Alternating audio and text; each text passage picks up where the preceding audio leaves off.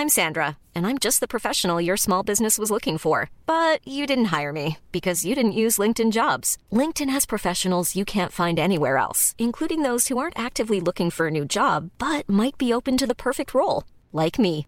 In a given month, over 70% of LinkedIn users don't visit other leading job sites. So if you're not looking on LinkedIn, you'll miss out on great candidates like Sandra. Start hiring professionals like a professional. Post your free job on linkedin.com/people today.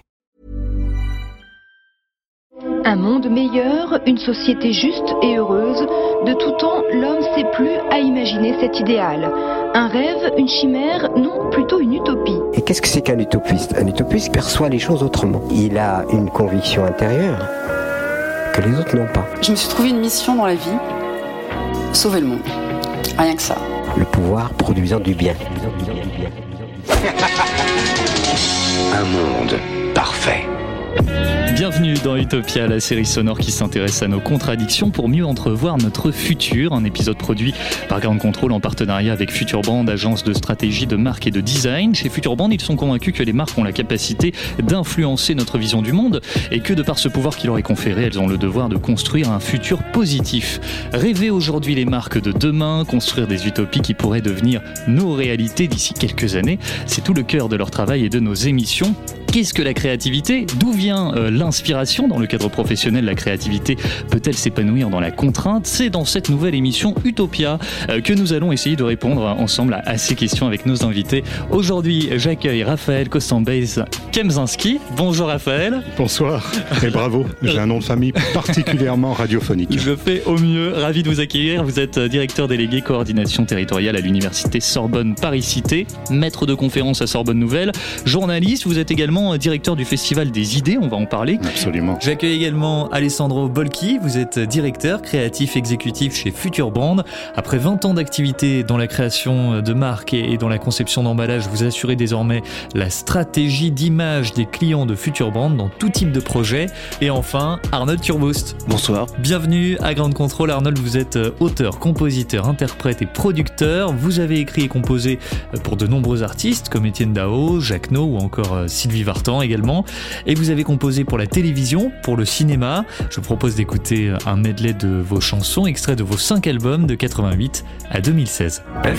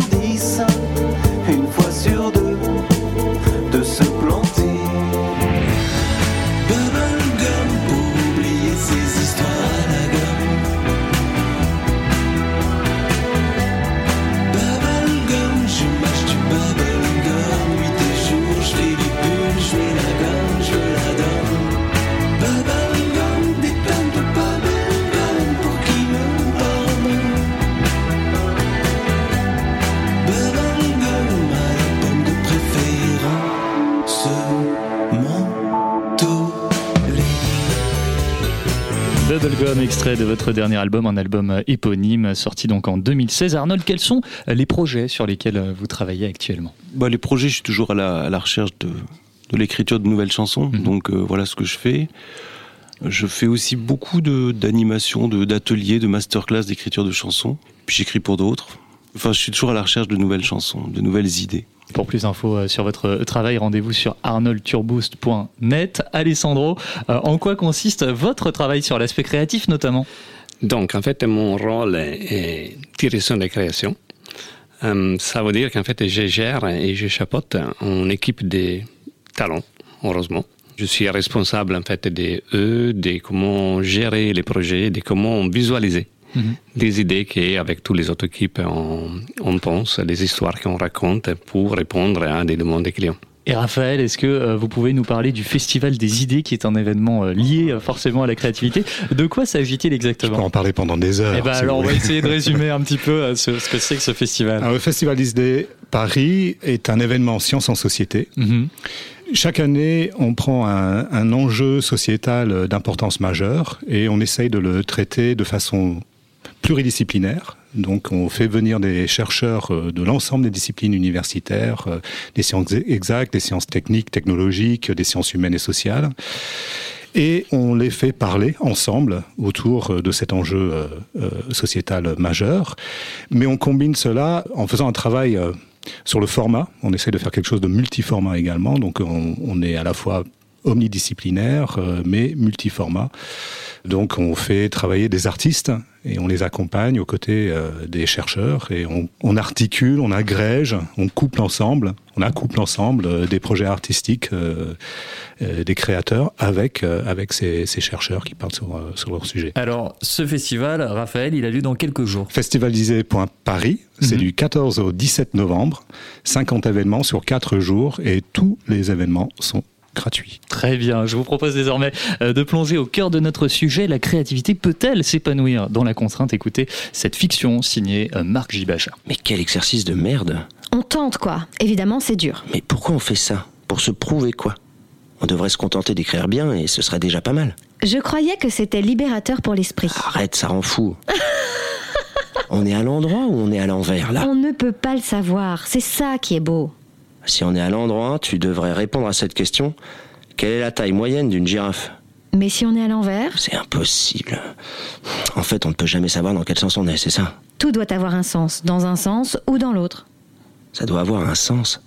Au sens euh, je dis quelque chose de sensé ou un sens directionnel Le premier, puisque le deuxième est aléatoire. C'est comme une sorte de cadavre exquis ou l'écriture automatique des surréalistes. Voilà, un jeu de lettres, un jeu de l'esprit. Un jeu qui va dans tous les sens. En même temps, ce sera dit, donc euh, le sens écrit. De gauche à droite. Et de droite à gauche. De bas en haut et de haut en bas. C'est-à-dire C'est un dialogue. Toi, puis moi, puis toi. Et le dialogue doit s'entendre dans les deux sens. D'accord. D'accord pour ce petit jeu alors? Je trouve la contrainte libératrice pour l'esprit. Je sais. C'est toi qui fixes les règles. Au départ ou à l'arrivée? Bon, on recommence? Au départ ou à l'arrivée? C'est toi qui fixes les règles. Je sais. Je trouve la contrainte libératrice pour l'esprit. D'accord pour ce petit jeu alors D'accord. C'est un dialogue. Toi puis moi, puis toi. Et le dialogue doit s'entendre dans les deux sens. C'est-à-dire? De haut en bas et de bas en haut. de gauche à droite et de droite à gauche. En même temps, ce sera dit, donc le sens écrit.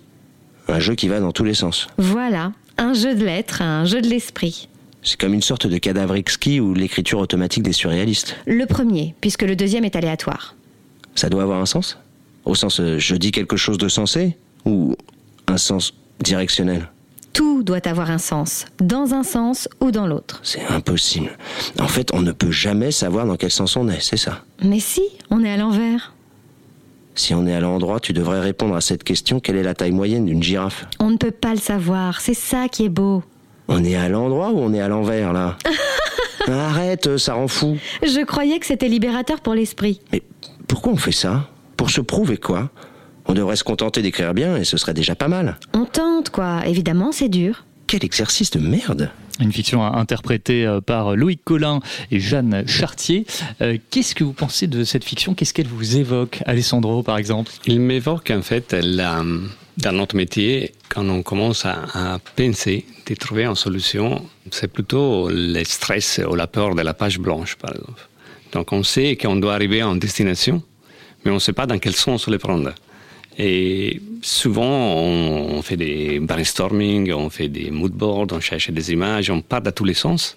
Et souvent, on dit merde, on n'est pas parti dans la bonne direction, on doit repartir dans l'autre sens. Donc, euh, c'est une fiction en fait qui, qui ressemble beaucoup en fait à notre quotidien, Euh, c'est pour ça que, bon, on va parler, je pense que quand on met en cadre, euh, ça aide dans nos métiers à trouver peut-être les chemins, euh, pas peut-être la solution, bien sûr. Mhm. La solution, il faut être vraiment créatif et capable de l'affronter.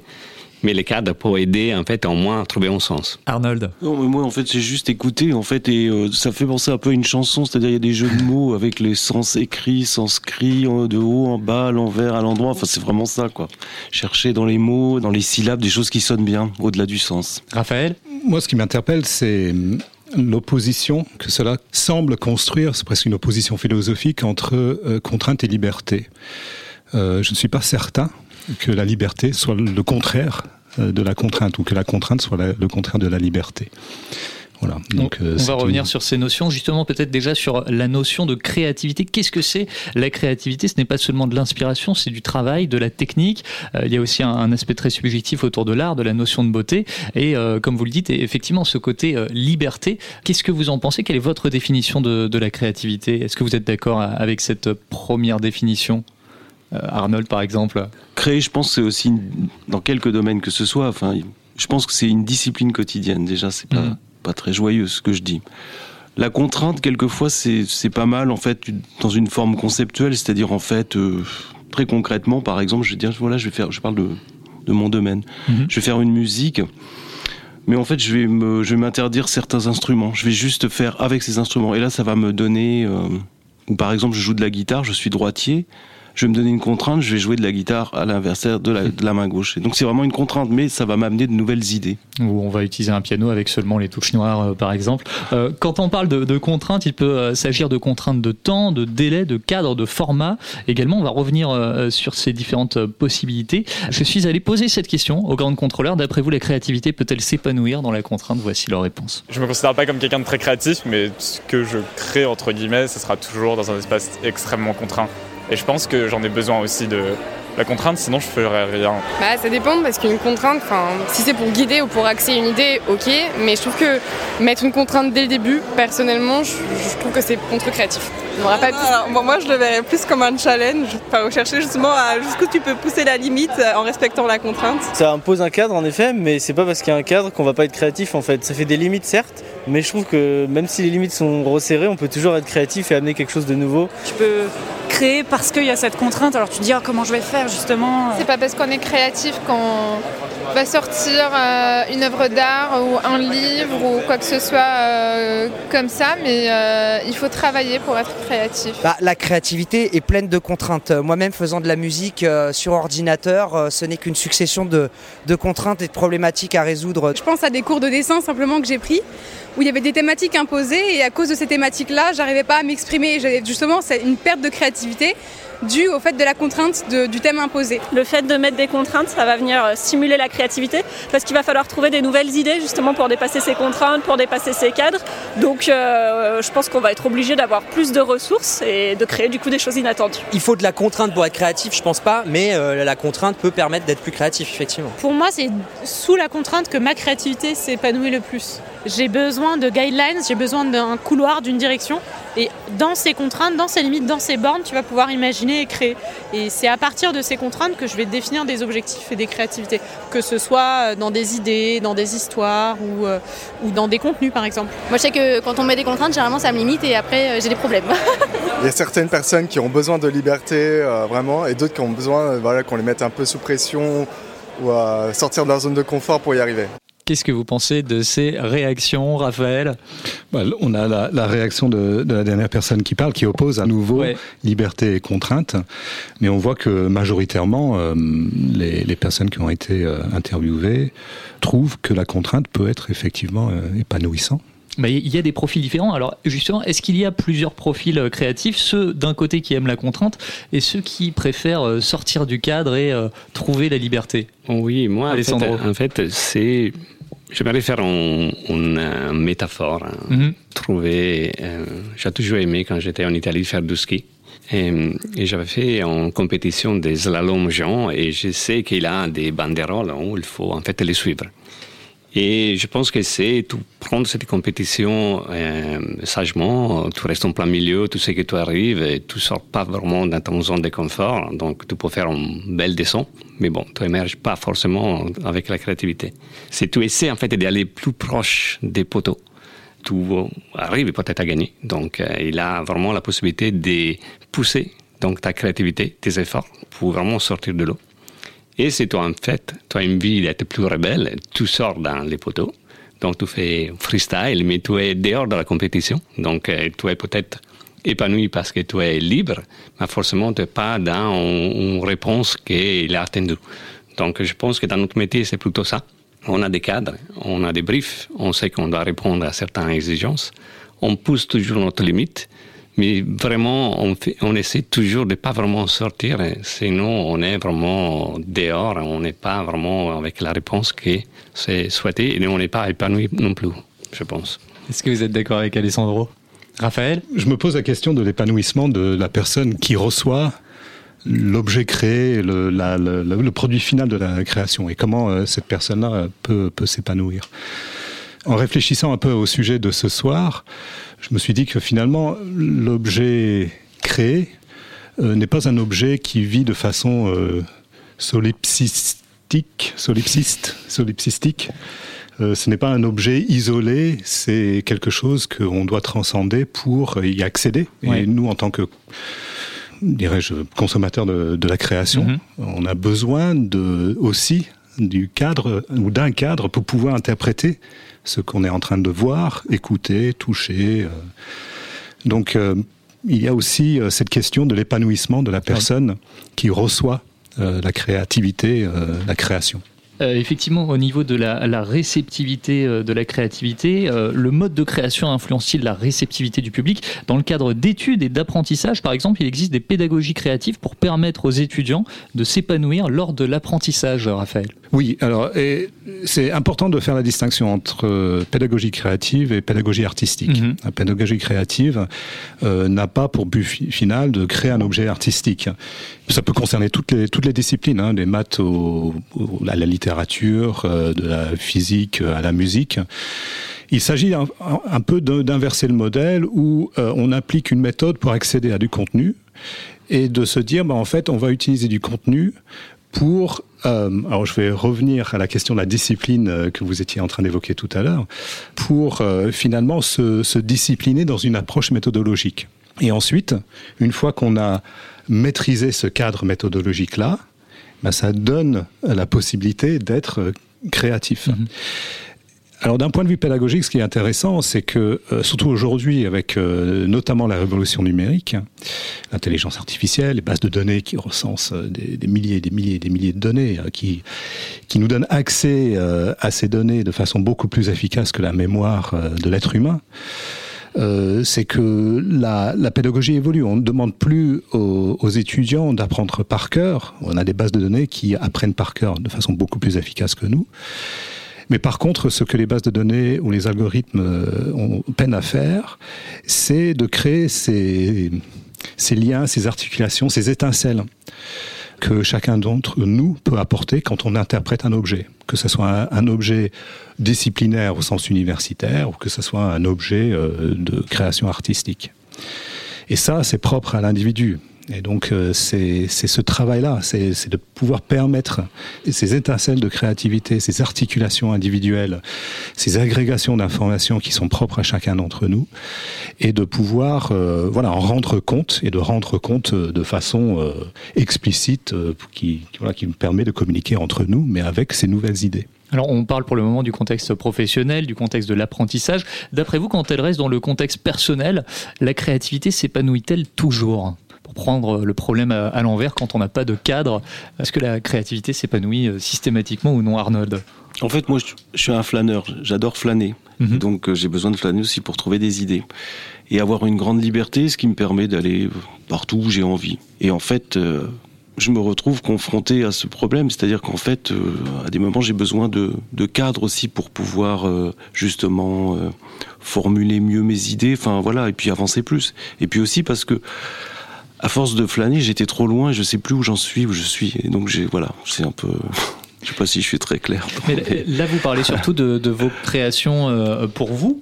Euh, non, d'une manière générale. D'une manière générale. Quand, quand on compose pour quelqu'un, pour une chaîne télé, un artiste, pour le cinéma également, euh, est-ce que ça reste quelque chose d'épanouissant ou est-ce que parfois ça, ça ne l'est pas du tout ou Comment ça se passe? C'est plus ou moins épanouissant en fait. Ça dépend des projets. D'une manière générale, pour moi, c'est épanouissant, oui. Mais il y a des projets qui sont vraiment très. euh, par exemple, vous parlez de chaîne de télé, c'est vous- là réellement vous avez des cadres. Il y a un format. Il y a un format. On vous donne aussi des euh, des adjectifs. euh, il faut absolument pas que ça soit comme ça, comme ça. Déjà, c'est pas positif, c'est négatif. Ouais, c'est ça. Donc vous devez rentrer dans ce cadre euh, et puis il y a, enfin voilà, donc c'est complètement différent. Après, personnellement, je suis assez heureux quand je quand je réussis parce que c'est un challenge. C'est un aussi. challenge, absolument. Et j'adore ce genre de, de challenge parce que je me dis bon bah c'est pas mal. Et après justement ça m'ouvre la porte pour d'autres idées, pour d'autres projets. D'un seul coup, je me sens beaucoup plus libre. Et là, je repars flâner. J'ai besoin de ça. Alors, dans le contexte professionnel, la contrainte peut-elle stimuler la créativité? Alessandro, est-ce votre cas? Absolument. En fait, on a beaucoup de contraintes. Bien sûr, déjà, un brief d'un client, c'est un contraint. On ne peut pas faire les choses que peut-être on a envie. On a des demandes et des choses à, à répondre. Mais on doit l'emmener aussi sur son territoire à des moments. Absolument. Mais important. surtout, surtout, on sait qu'on doit créer des choses qui ne plaisent pas forcément que à nous. On plaît en fait à un public assez vaste. Euh, il faut connaître le public. Et souvent, on fait des erreurs en fait. On pense à nous, qu'on est assez cultivé, qu'on voyage dans le monde, on parle plusieurs langues, qu'on vient au grand contrôle. Et là, qui en fait va acheter un produit ou acheter une marque qui vit en, en fond de la campagne, il n'a pas forcément cette culture. Donc, il va lire et recevoir euh, notre marque, objet ou musique en manière différente.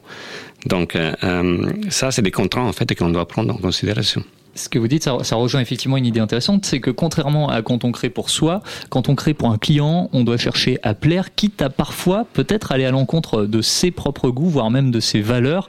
Est-ce que vous êtes d'accord avec ça? Est-ce que vous l'avez déjà vécu peut-être? Je suis pas forcément d'accord avec ça. En fait, je pense qu'on doit plutôt emmener le client dans ses goûts, à moins qu'on ne sache pas, qu'on soit à sec. Mais je pense que c'est important parce que le client, il va vouloir, euh, je sais pas, il va avoir des références. euh, Enfin voilà, c'est- une aventure et il faut aller jusqu'au bout de l'aventure. L'écouter trop, c'est dangereux. Après, vous vous trouvez confronté en fait en, en fin de parcours à ce que l'on vous dise j'aime pas. Ah là, ça arrive. Ben oui, c'est ça en fait. Non, mais la question, c'est que bien sûr, on met toute notre expérience, notre savoir-faire et notre goût pour essayer de faire les choses comme on a envie que ce soit. Euh, mais bien sûr, après, on a la confrontation avec la réalité. Donc, euh, notre travail, on ne s'arrête jamais en fait de penser, de porter de la beauté. Mais bon, on revient à la question d'avant. Est-ce que c'est subjectif? Oui. Qu'est-ce que quand on parle de ça, à qui plaît, à qui plaît pas? Donc, euh, ça, c'est assez intéressant comme discussion. Raphaël, vous souhaitez réagir? Alors, c'est un peu compliqué pour moi parce que je ne suis Bien pas sûr. un créatif. Je suis c'est le- intéressant aussi d'avoir euh, un point de vue Je extérieur suis aussi. entouré de créatifs, mais je ne suis pas un, un- un créatif moi-même. Euh, mais si je reviens à la question du, du Festival Disney Paris, je me permets de faire Mhm. Bien un sûr. peu de product placement. hein, je, place, je place mon produit. Notre engagement n'est pas de faire du, du journalisme scientifique. Donc ce n'est pas forcément de répondre à un premier attendu du public. Euh, notre but, c'est bien de faire parler des scientifiques sur la science.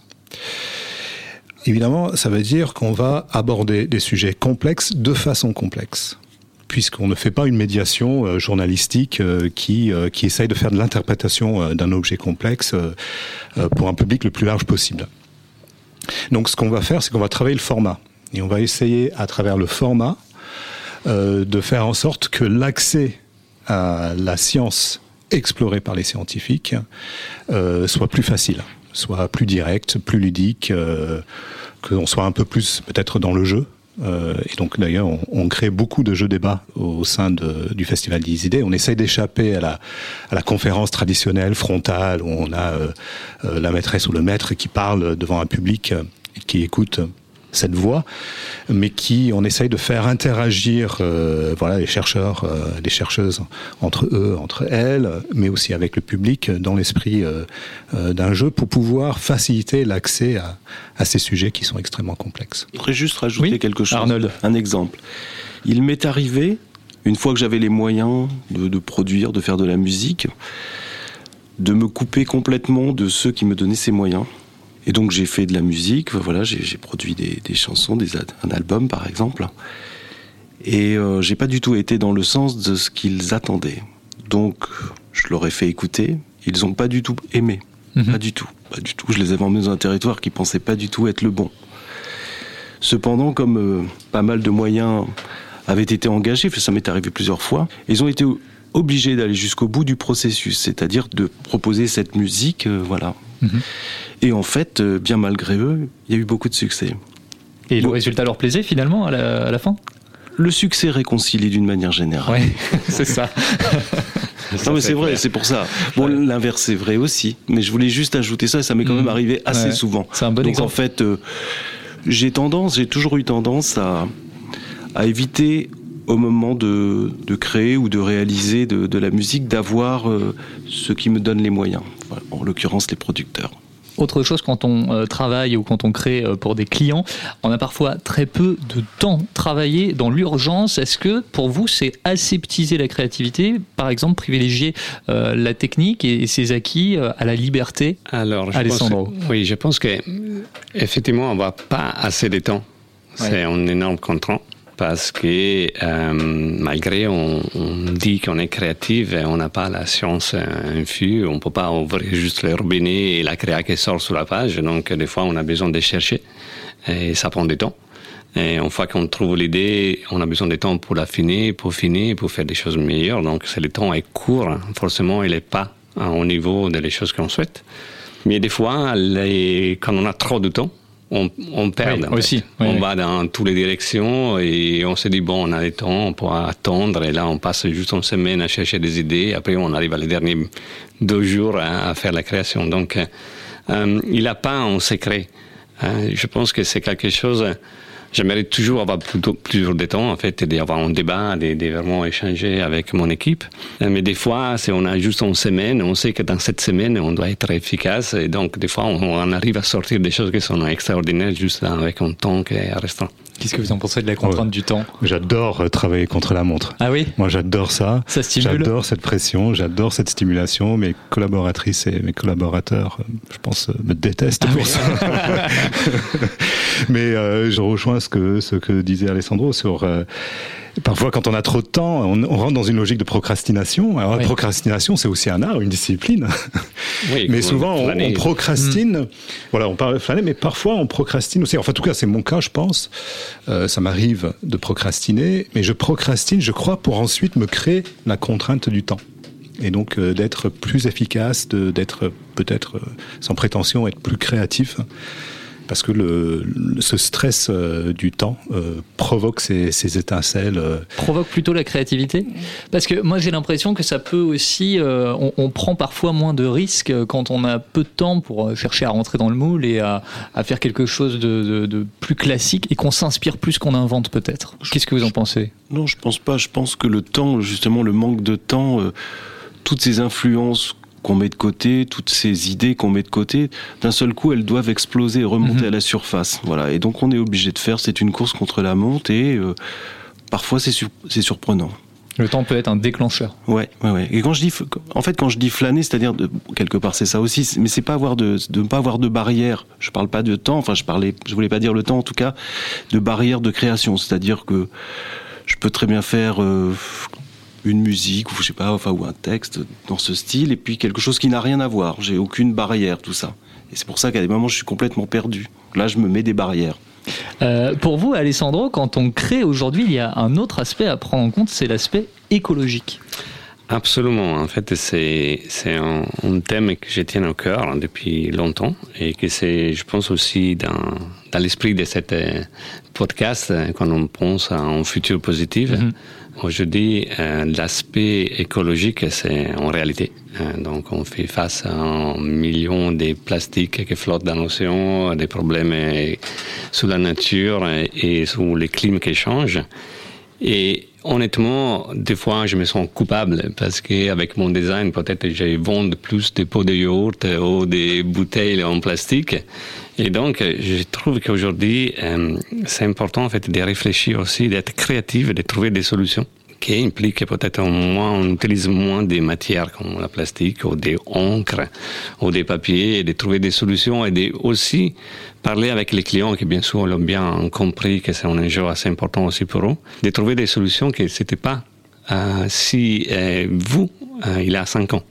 Donc aujourd'hui, dans toute notre démarche, on pense en fait de voir un impact sur l'écologie et sur notre planète parce que c'est notre vie en fait en, en jeu. Raphaël, dans le cadre du Festival des idées, il en est question aussi. Absolument. Ben, il faut soigner aussi, c'est important de soigner l'image du produit euh, que nous sommes en train de, de créer. C'est, euh, et, et les questions de développement durable sont, euh, sont centrales euh, aujourd'hui. Et ça, donc c'est le nombre de, de programmes que nous allons imprimer, la nature du papier sur lequel les programmes sont im- imprimés, le papier, la, la quantité, les tote bags. Alors, Tout le monde adore. Alors, on, on a un souci, c'est que le palpable, le tangible, est souvent valorisant.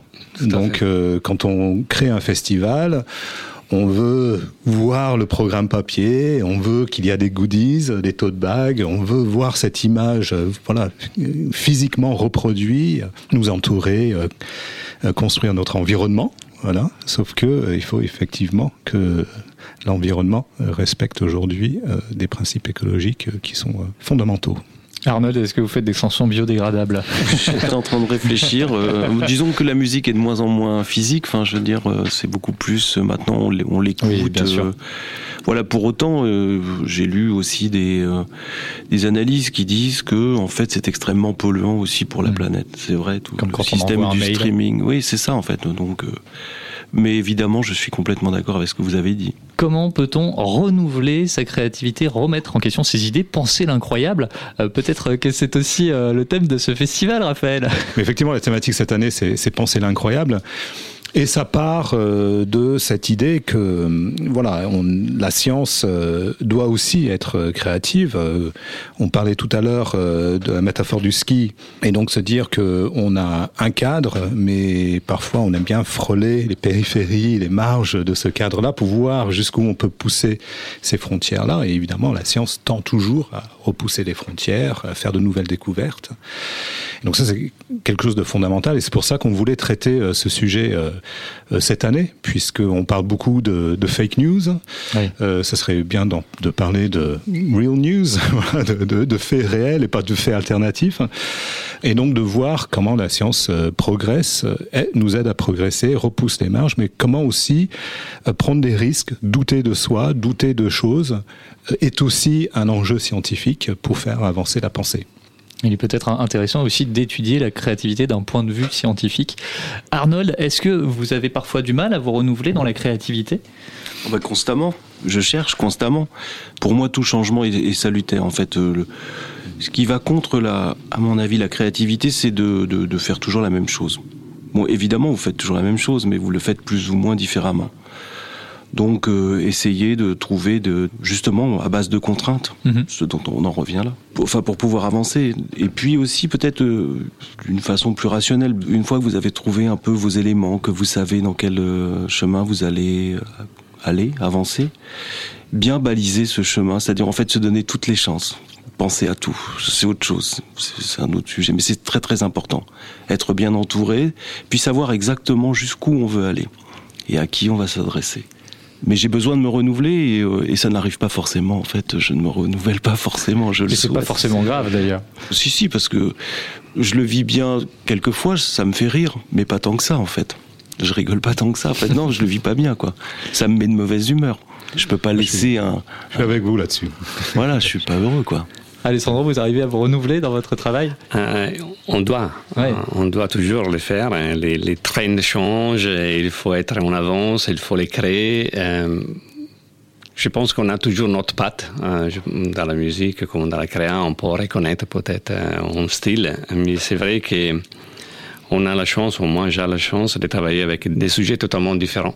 Euh, donc euh, on passe d'un packaging food à une marque d'avions ou des voitures, donc c'est vraiment des domaines totalement différents. Et là on étude et on essaie en fait de faire des choses totalement différentes.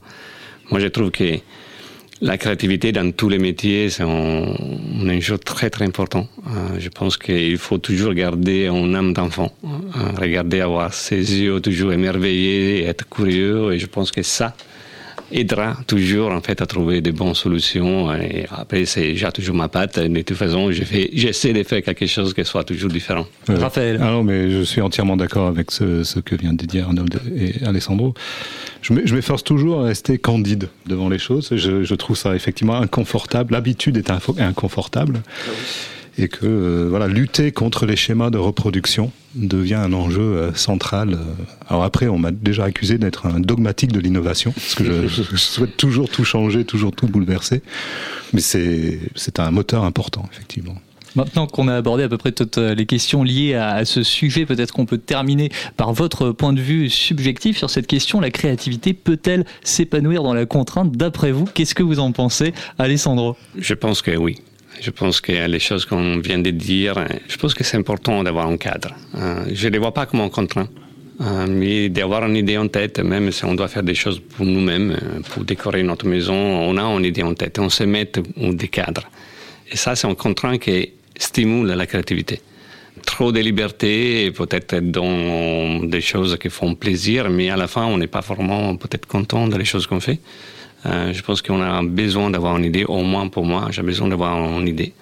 Euh, je peux changer peut-être dans les chemins, euh, ajouter des choses, mais les cadres m'aident en fait à, à, trouver des solutions. Raphaël ah, Absolument. Euh, D'ailleurs, je ne sais même pas euh, si je serais capable d'imaginer la création sans contrainte. Oui, Ou vrai. imaginer le monde sans contrainte. On peut se poser la question, est-ce que sans la contrainte, euh, on pourrait parler de créativité? J'ai du mal, en tout cas, à, à en concevoir. parler, comme à le concevoir, effectivement, parce que on est contraint par euh, ce que nous voyons, on est contraint par euh, ce que nous touchons, par nos sensations, par euh, le langage avec lequel on communique, et que si on est, si on n'a plus ces contraintes-là, alors euh, comment définir la créativité? Comment définir une création, une œuvre d'art euh, Tout ça, tout d'un coup, pour moi, s'évapore et je, je, ne saurais même plus euh, interpréter ces objets. Arnold? Je suis complètement d'accord avec ce qui vient d'être dit. Moi, je l'ai dit au début, en fait, je me crée des contraintes, c'est sûr. Mais pour autant, j'aime bien aussi aller en complète liberté, vraiment. Après, j'ai aussi une contrainte parce que créer, c'est aussi une discipline quotidienne. C'est-à-dire, déjà, pour, moi, c'est une contrainte. C'est-à-dire euh, aller au piano ou euh, prendre sa plume, écrire. Vraiment. Ben, voilà, j'ai besoin de ça. Et euh, même avec ça, j'y arrive pas forcément. Et donc, c'est là que je commence à penser différemment. Je me dis, tiens, c'est parce que je fais toujours la, je fais la même chose. Justement, moi, c'est le renouvellement constamment. Et donc, j'ai besoin de ces contraintes pour me renouveler, en tout cas, pour me donner des idées, un cadre, même si après, j'en déborde parce que je suis comme ça, quoi. Je peux pas. Il y en a qui ont des plans, c'est-à-dire en fait ils font des plans, oui mais ça je vais faire ça comme ça, c'est mm -hmm. pas du tout ça quoi. J'ai effectivement une forme d'expérience, mais euh, tout est relatif au moment de le faire, je vais faire complètement différemment. Je suis emporté dans un mouvement et par exemple, euh, je suis tellement emporté que je pense même pas à certaines choses qui sont basiques comme la tonalité par exemple et je vais être devant des chansons qui sont inchantables et j'ai déjà fait, fait tous les arrangements. Vous comprenez ce que je veux dire en fait et, et, vous partez souvent de rien ou vous partez d'une certaine base, d'une idée? C'est-à-dire en fait quand je commence à avoir une idée comme ça, j'aime, enfin quand je sens que ça, j'essaie d'aller le plus vite possible parce mmh. que très rapidement j'oublie ce pourquoi j'avais cette idée et qui était la bonne. Et si je commence à me perdre en chemin, là c'est fini. Donc je vais le plus vite possible et euh, quelquefois non, je trouve euh, d'un seul coup c'est euh, paf, c'est j'ai le truc. Et donc là, faut vraiment que je fasse vite. Ouais. Je fais très vite. Raphaël Pour moi, la, liberté est une contrainte. Et la liberté est contrainte. Pour reprendre le. c'est une fiction. La liberté est une fiction. Pour reprendre le, le terme de Kant, c'est une fiction heuristique. C'est-à-dire que c'est une fiction qui nous aide à penser le monde, mais ça reste une fiction. Et donc la liberté est contrainte. Et euh, la liberté est une contrainte. Et ça peut être une contrainte aussi qui nous permet euh, de créer. Mais ça reste une contrainte, je pense.